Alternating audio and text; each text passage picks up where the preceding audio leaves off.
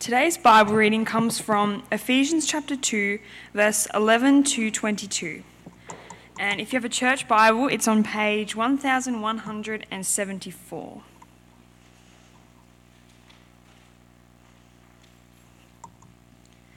Therefore, remember that formerly you, who were Gentiles by birth, and called the uncircumcised by those who call themselves the circumcision, which is done in the body by human hands, remember that at the time you were separate from Christ, excluded from citizenship in Israel, and foreigners to the covenants of the promise, without hope and without God in the world. But now in Christ Jesus, you who once were far away have been brought near by the blood of Christ. For he himself is our peace who has made the two groups one and has destroyed the barrier, the dividing wall of hostility, by setting aside in his flesh the law with its commands and regulations. His purpose was to create in himself one new humanity out of the two, thus making peace, and in one body to reconcile both of them to God through the cross, by which he put to death their hostility. He came and preached peace to you who were far away, and peace to those who were near. For through him we both have access to the Father by one Spirit. Consequently, you who are no longer foreigners and strangers, but fellow citizens with God's people, and also members of his household, built on the foundation of the apostles and, apostles and prophets, with Christ Jesus himself as the chief cornerstone. In him, the whole building is joined together and rises to become a holy temple in the Lord. And in him, you too are being built together to become a dwelling in which God lives by his Spirit. Hi everyone, nice to be here today. Thanks for the invitation, and um, I'll be here all day, hey, because you've got the afternoon service as well. So lucky me to enjoy enjoy Launceston today. Um, it's, it's been a long time. I think I, I, you can date me by the carpet. I don't remember the carpet here last time, so that's how, that's how long it's been. I think since I've been up here. So I don't know what I did wrong last time that caused such a long delay in invitations. um, of course, we've had the, the COVID pandemic, haven't we? And that's that's meant uh, a lot of disruption which is included for the, the campus ministry. And I thought might, I might start by giving you a little bit of an update on the Hobart side of that. You're maybe more aware of what's going on here with the Launceston UTAS campuses.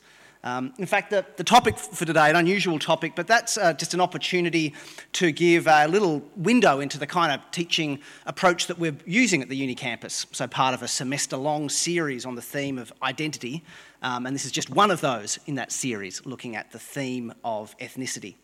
More of that in a moment. Um, it, yeah, look, for everybody, the, the COVID pandemic has been disruptive, and particularly for campus ministries like the University Fellowship of Christian Launceston and Hobart, and similar groups around the country and around the world. Um, the unique nature of a university specific ministry and university study means that um, the disruption is felt very strongly because you have a high turnover uh, of people involved in those ministries. And it's, it's an additional involvement on top of church, on top of work, on top of family, on top of study, um, to then be involved in something like that. And so when suddenly all of that has been moved into Zoom hell, then the thought of having to spend more time on Zoom with a, a campus ministry thing isn't such an attractive prospect. Um, and so, uh, campus ministries around Australia and the world have really felt it. And uh, in Hobart, for example, it's really noticeable just in the absence of people um, in their fourth and third years. Like almost none are involved with us this, the, this year. So we really are a group of, of first years and second years because um, those in their fourth year, they, they had such a gap of engagement that, that they kind of drifted.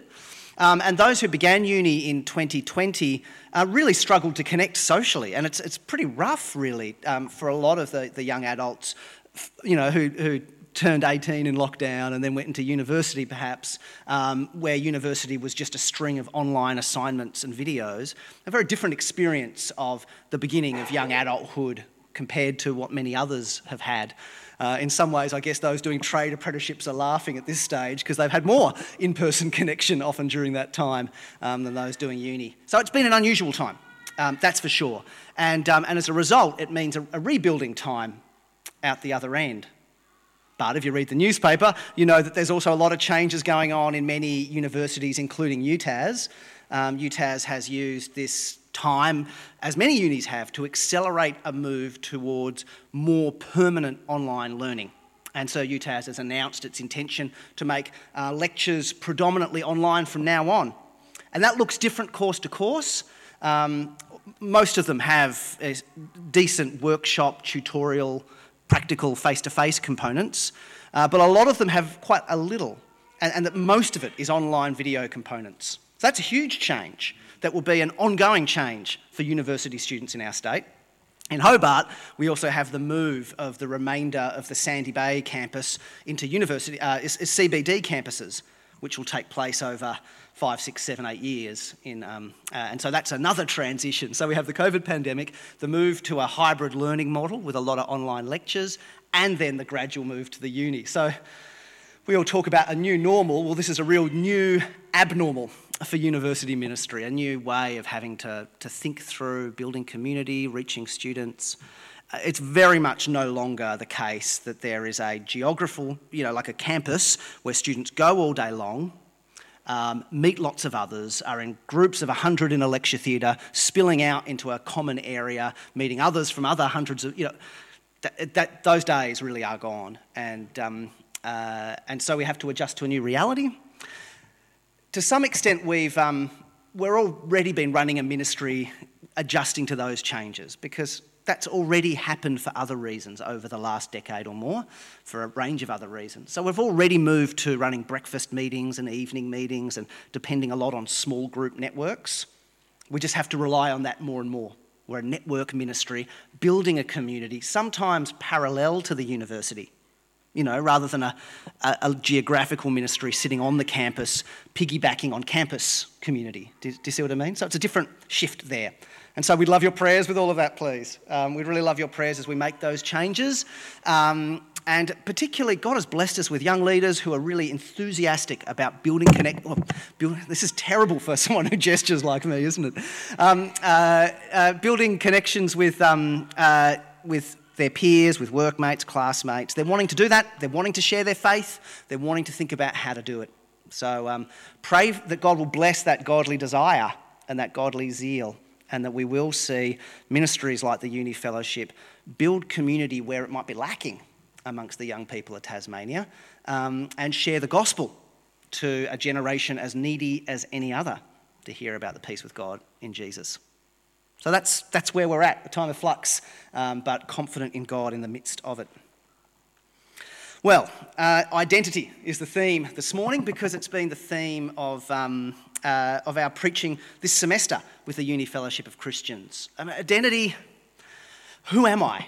What makes me me? What makes you you? Surely, in every generation, in every century, human beings have asked that in some way or another what's my place in the world and how am I different to those people over there or even the others in my family? Surely, in every age, human beings have asked this. As uh, people have become more um, able to travel more, and society has become more fluid. That's obviously increased, right? As people move in and out of cities and change occupations and countries and citizenships, that question gets increased as people move to a new place or um, emigrate uh, from a home country to another place, um, then that adds, that increases that sense of, well, who am I then? If I can uproot and move and go somewhere else, is there anything stable to me? Then you add in uh, technology and the internet and the way you can kind of go anywhere online and present yourself in any number of ways um, through the various internet technologies, that gets increased even more, doesn't it? And so the sense that I could go anywhere, be anything, change who I am, uh, all of that gets increased, enhanced, which has lots of benefits, sure. A lot of benefits. But it also adds a lot of anxiety that people begin to go, well, if I could go anywhere, say anything, be anyone, then is there anything, is there anything stable in me? Is there a me left um, at all, you know? Or, or am I just this sort of goo that, that oozes through, through life? I, you know, um, is there anything that helps me interpret everything, all my thoughts and feelings and experiences and relationships? Is there anything stable?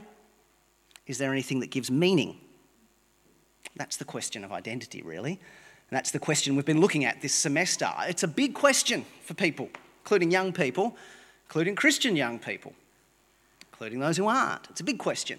And so we've been wanting to look at that question. What is there that's stable to human existence, you know, and, and gives, helps us interpret all the other things that, that comes at us and changes. Uh, we've looked at it in a theological way. We looked at topics like the image of God, um, sin, um, justification, these kinds of theological themes. But also, and this is what we'll look at today, this morning, uh, we've picked some more topics uh, that are broader questions. We've looked at biology in our series, we'll look at self esteem, but this morning, ethnicity. What, what does it mean to be me?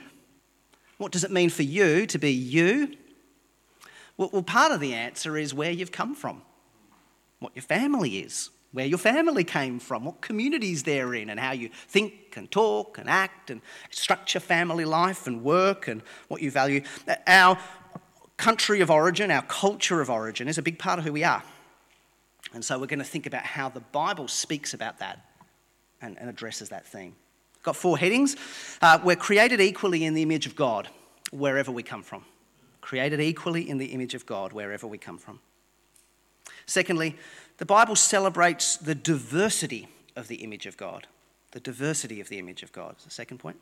So, created equally in the image of God, the celebrated diversity of the image of God. Thirdly, and negatively, we share an equal sinfulness as the fallen children of Adam. So, a shared sinfulness as the fallen image of God.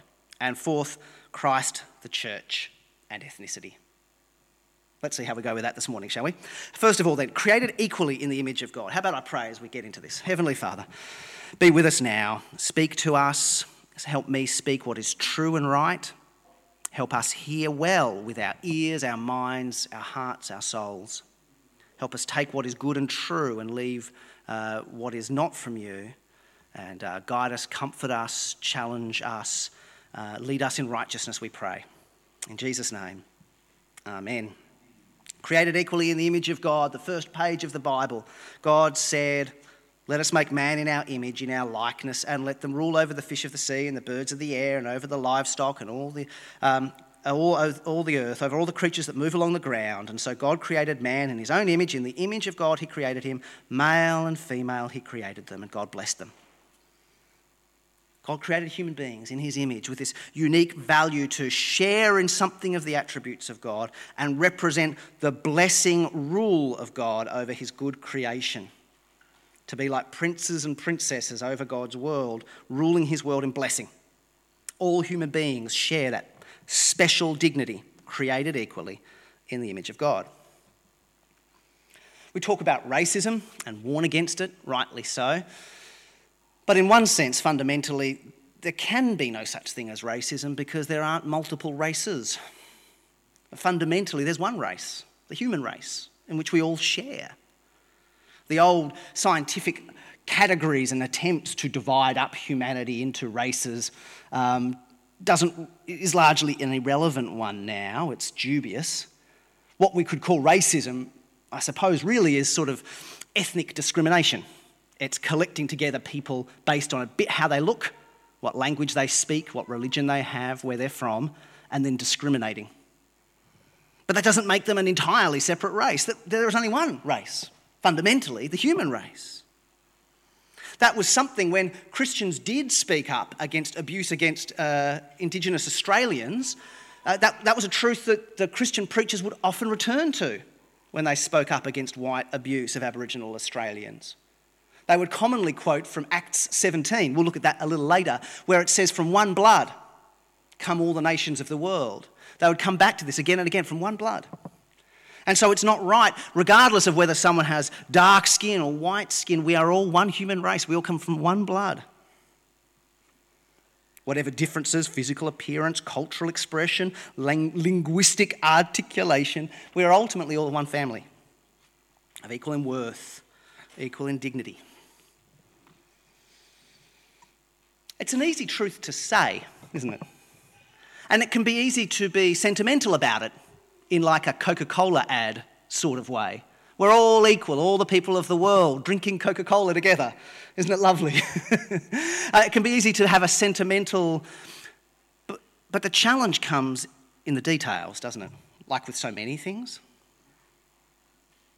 We could think, for example, about a relatively modern attempt to try and speak about human equality in the, um, the United Nations Universal Charter for Human Rights. It's an attempt to try and be concrete about what it means to be equal as human beings. It begins with this declaration in Article 2 that everyone is entitled to all the rights and freedoms without any distinction of any kind, such as race, colour, sex, language, religion, political or other opinion, national or social origin, property, birth, or other status. Everyone, Article 3 says, has the right to life, liberty, and the security of person. No one should be held in slavery or servitude. No one should be subjected to torture or to cruel, inhuman, or degrading treatment or punishment. All are equal before the law and are entitled to equal protection of the law. No one should be subjected to arbitrary arrest, detention, or exile. No one should be subjected to arbitrary interference with their privacy, family, home, or correspondence. Everyone has a right to seek and enjoy other countries for asylum, from protection. And on it goes. It tries to be really concrete to say if we say we're all equal in the image of God, if Christians say it, then perhaps we could look to this attempt, this modern secular attempt, to try and spell out what that might mean. The right of all people to found a family and to raise their children, to hold a religion or change their religion, even, to participate in work, to be able to take leisure time, to share in the goods of society. On and on it goes. It's an attempt to be concrete. And so that could be something you could read and dwell upon, that, that Charter of Universal Human Rights. And as we do it, you know, as Christians, when you add to each of those declarations, because we are made in the image of God, it shows what depth and strength that biblical teaching has. It's a really strong teaching. We are all made in the image of God. That gives a very strong ground to respect and care for and protect the rights, the needs, the personhood of other people. Doesn't it? Other people want to say, oh, I believe in human rights, um, but when pushed to say why, often struggle to know exactly why. Um, but the Christian can give a strong basis for that. We would want to say that it's very important that these things apply also to those not only of various uh, ethnicities or sexes, but also to the old, the very elderly, and the sick and the suffering. Uh, to those not yet born, still in the womb. It, it applies to those who are uh, refugees, those who are very poor, those who are mentally ill, those who are uh, criminal, criminally convicted or have previously been criminally convicted, to minority review, groups of any kind, even a minority group you might personally consider peculiar, unusual, even disgusting. All human beings made in the image of God. One of the dangers of talking about human rights is that it can seem like just uh, what are my rights that I get? What do I get? So, another way of thinking about our equality in the, in the image of God is to say we also share human duties. Because you're made in the image of God, you are bound to God. You, you owe Him worship and obedience. You're bound to each other, to love one another, to protect the rights of one another. With a famous, terrible saying of Cain at the beginning of the Bible Am I my brother's keeper? Am I responsible for other people? Uh, yes.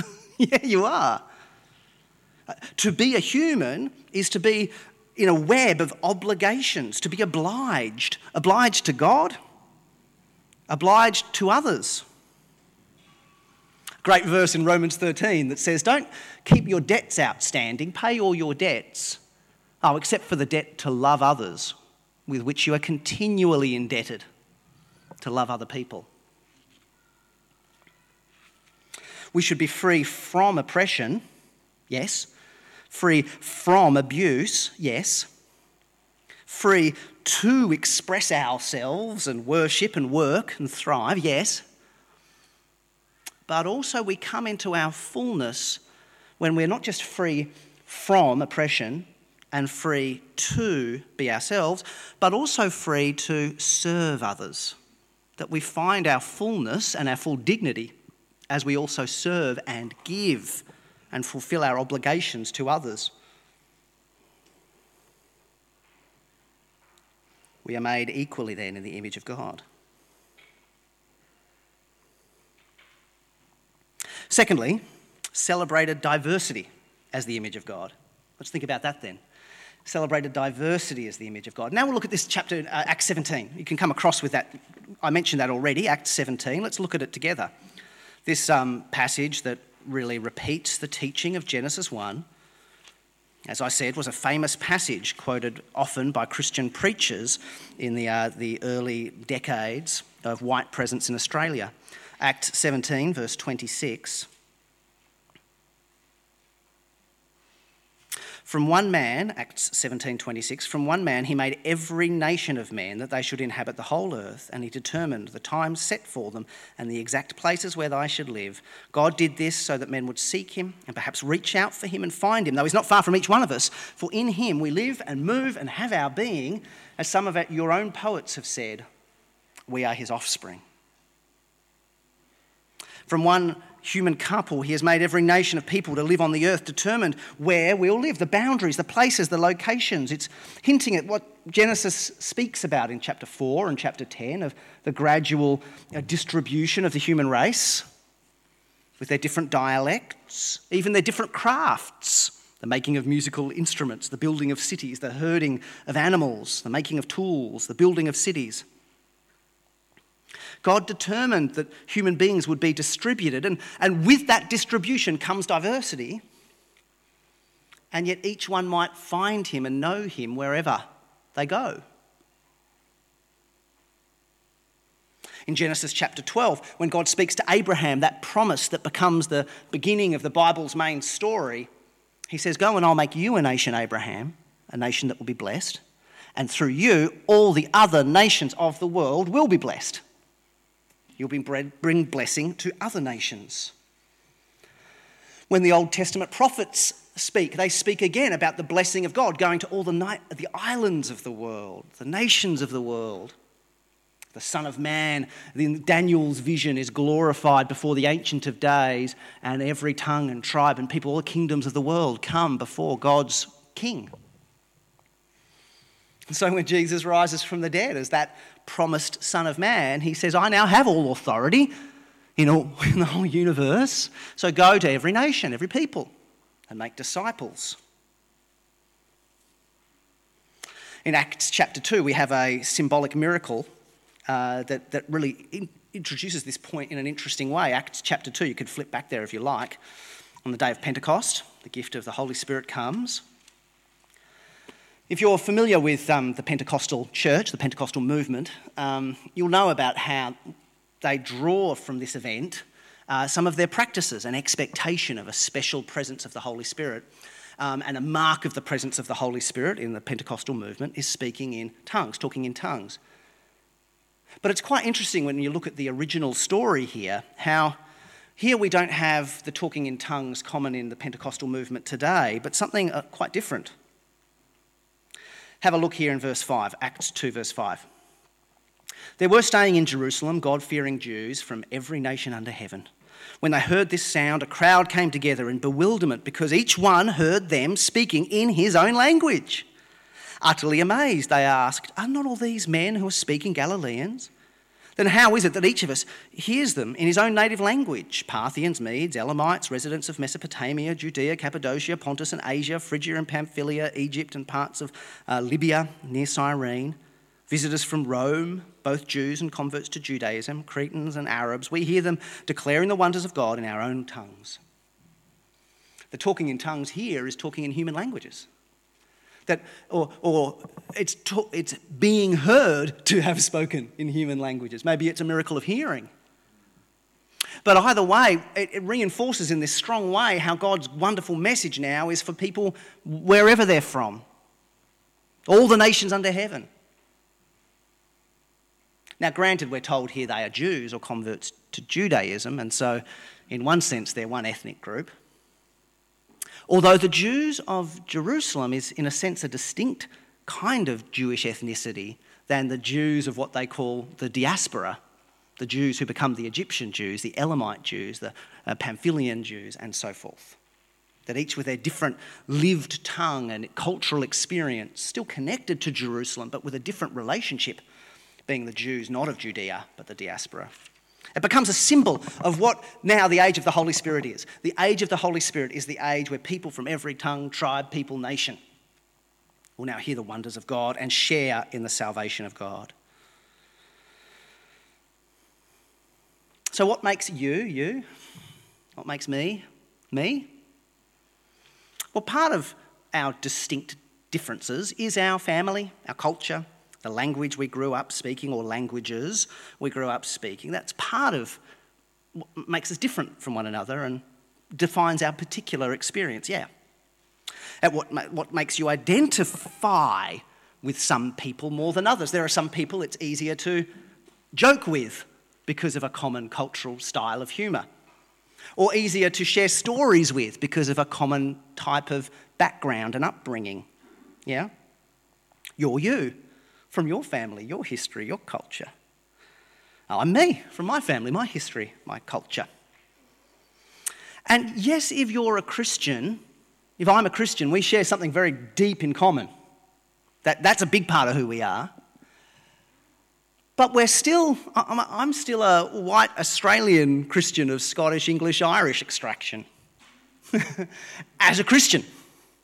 And you may still be a Christian who's Chinese, Malaysian, or from Dutch origin, or uh, wherever it is that you, you come from different. That still is so in the New Testament, we can speak about the Gentile Christians and the Jewish Christians, one in Christ, and yet still Gentile Christians and Jewish Christians. We remain a Chinese Christian, a Indigenous Australian Christian, an Irish convict descendant Christian, a Jewish Christian, and so on. And that's, that's a good thing. God created the human race to spread across the earth, determined where the times and the places and the boundaries we'd live. God delights and is glorified in the gathering of us and the showcasing of us in our diversity, as we'll come back to. Revelation 5 9 and 7 9 speaks about in the new creation around the throne of God and the Lamb, people from every tongue, tribe, people, nation. It's a wonderful thought, wonderful thing. Sometimes, actually, this recognition of this can be a really helpful thing, you know. It can be a really helpful thing in us celebrating all the diversity in a church like this one with people from different backgrounds. You know, celebrating the special way that cities and universities bring people together from different backgrounds. On the other hand, um, diverse cities and diverse churches can also have a flattening effect that, there's a sense in which we're all a bit the same in our differentness. And so we also want to celebrate villages um, where there might be more distinct ethnic expression.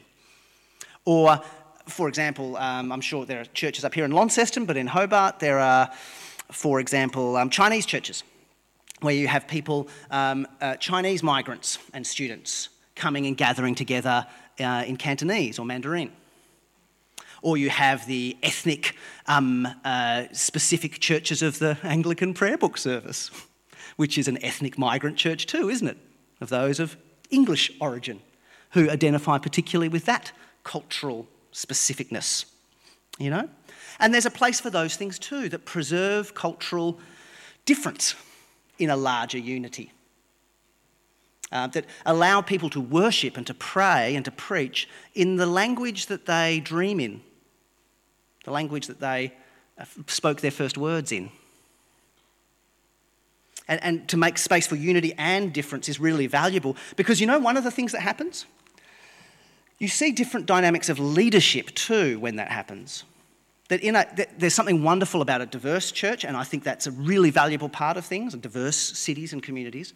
But also when you have more distinct churches, Often, for example, in our university ministry amongst um, East Asian students, we see a higher number of higher level leadership amongst East Asian students within that ministry because there are lots of little things. You can't put your finger on it, but lots of little things that make space for uh, East Asian students to step up and lead and be empowered.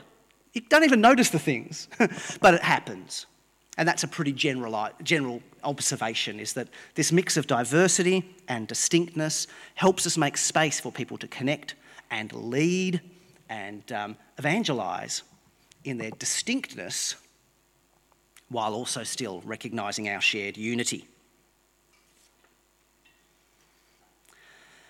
Having said all that, it's not the case that we are stuck in a narrow definition of our ethnicity. It's not the case that we're stuck.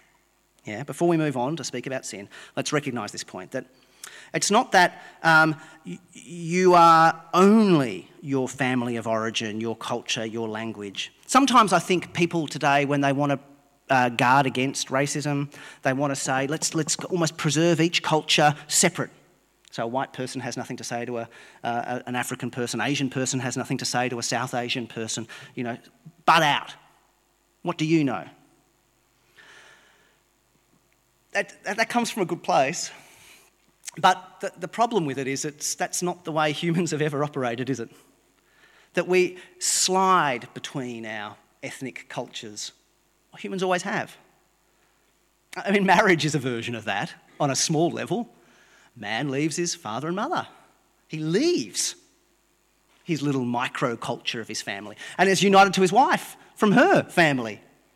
And together they form a new family. And especially when that's a mixed marriage, it's like a new kind of little mini culture is formed.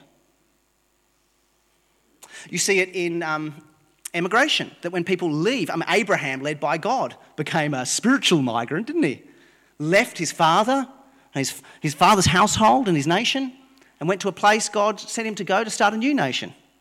When you leave, not necessarily told by God, but when you, when you leave one culture for another, you are in the process changed. You will be different than uh, the, the, the culture left behind in emigration, in marriage, in conversion. If you convert out of a heavily Roman Catholic or Muslim or evangelical culture, and convert into another religion or abandon religion entirely, there is a sense in which you change ethnicity a little bit. In marriage, in migration, in conversion, we could go on with other things, couldn't we? Uh, cultures have always borrowed from each other, learned from each other, stolen food, words, technology. Uh, oppressors have borrowed from those they oppress. The, the, oppressed steal from the oppressor and retool those things. Thank you very much. um, then people who trade with one another side by side. Cultures to try out of good motives to completely separate um, the cultures of the world from each other uh, runs the risk of ignoring what cultures always do and dignifying the fact that part of cultures is they are living organisms in a way that, that learn and draw in and, and change and so on. And so we want to uphold that. It would be a terrible thing if, in a view to preserve cultural dignity, we forbid conversion. No, no, it's a, it's a necessary thing for someone to be able to convert from Islam to Christianity, or indeed from Christianity to Islam that each person before God is responsible before their God. We've got to preserve that, yeah? Free to make decisions that displease your parents and your grandparents. Free to divert from your historical family and culture of origin, and so on. All right, so we've thought about created equal in the image of God. Thought about the differences in the image of God. And, and, and you know, that's a great way that we can actually even build community here at the branch or something, is by being interested in those differences. Yeah? Ask one another, what's your, you know, what's your family background? You know, what's, what's your culture like? And, and show that interest with one another. It's a great way even of talking with people who aren't Christian. You know, the evangelist Sam Chan, he says, yeah, Sam Chan says, people may not want to talk about their religious beliefs. That may be a bit uncomfortable. But a lot of people will happily talk about their grandparents' religious beliefs or their parents' religious beliefs. So, if you want to start a slightly less confrontational conversation about religion, Sam Chan suggests, why not ask someone, hey, do your parents have any religious background, your grandparents? And you can begin there and start talking about religion a little bit from a distance, but still getting to know each other in a different way. Thirdly, we are equally sinful as the fallen children of Adam. Equally sinful as the fallen children of Adam. And now we'll come to our Ephesians passage, Ephesians chapter 2. Um, and uh, as, as Chris already said, we, this comes in a context of what's come before it. And part of that context is uh, a declaration that all human beings uh, are guilty before God. Ephesians chapter 2, verses 1 to 3. As for you, you were dead in your transgressions and sins in which you used to live when you followed the ways of this world and the ruler of the kingdom of the air, the spirit now at work in those who are disobedient. All of us lived among them uh, uh, at one time, gratifying the cravings of our sinful nature and following its desires and thoughts. Like the rest, we were by nature objects of wrath. All of us. We have a dual equality as human beings all of us created in the image of God, all of us guilty as the children of Adam and Eve. All of us. I won't dwell on this point too much for time's sake, but it's an important point in the big picture of how we think about culture as well. Every culture will have its expression of sin. Every culture, every tribe, every simple living community, um, every alternative religious commune uh, every indigenous tribe, and sophisticated first world country. Sin and guilt has a particular expression in those dominant communities of the last few hundred years, those marked by whiteness. But evil and sin is not only a white phenomenon. Evil and sin has its expressions in black communities, in brown communities, in Asian communities of various kinds. Slavery has had its expressions in white history, Arabic history, Asian history, African history. The tragedy is that human beings, in all our various configurations, cultures, religions, formats, in all phases of human history, the horrible thing is we have all found ways to be wicked to one another, all found ways to shut God out or use God for our own selfish ends. We've all found ways to make other people different than us, to make an enemy.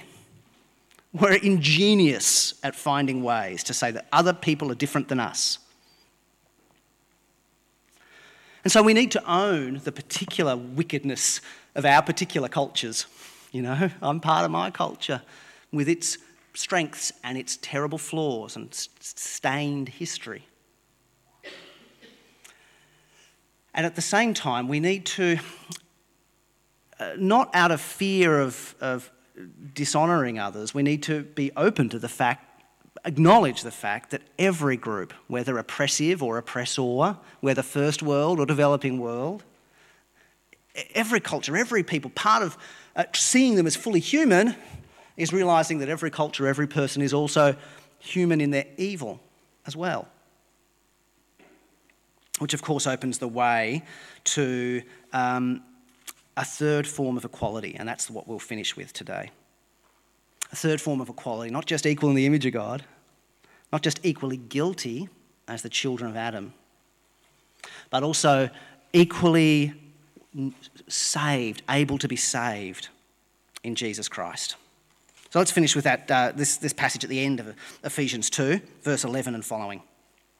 It begins again by talking about human beings as alienated from God. First, it talks of those who aren't Jews. Remember that formerly you, who were Gentiles, verse 11, by birth and called the uncircumcised by those who call themselves the circumcision, that done in the body by the hands of men. Remember that at that time you were separate from Christ, excluded from citizenship in Israel, and foreigners to the covenants of the promise, without God and without hope in the world. So, this is all the nations of the world without the promise of God.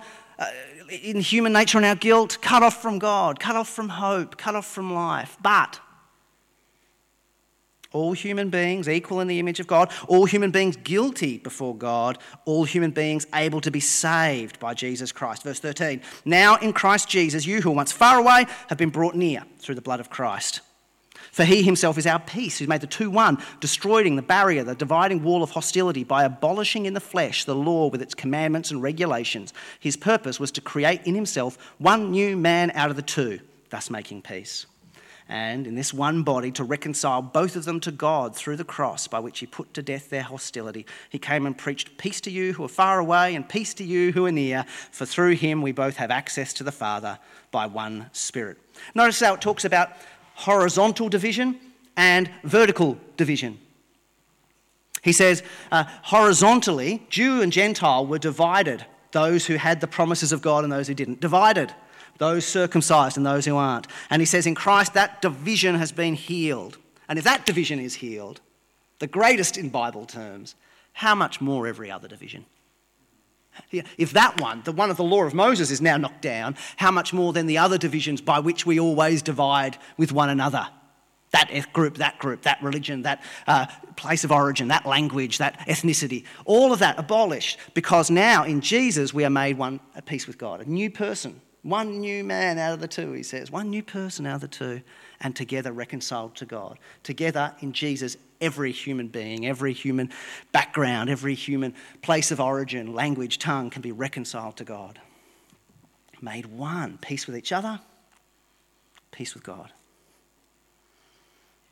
And then he heaps on these images of shared dignity, shared unity, shared atonement with God. Verse 19 and following, we are fellow citizens with God's people, not foreigners and aliens.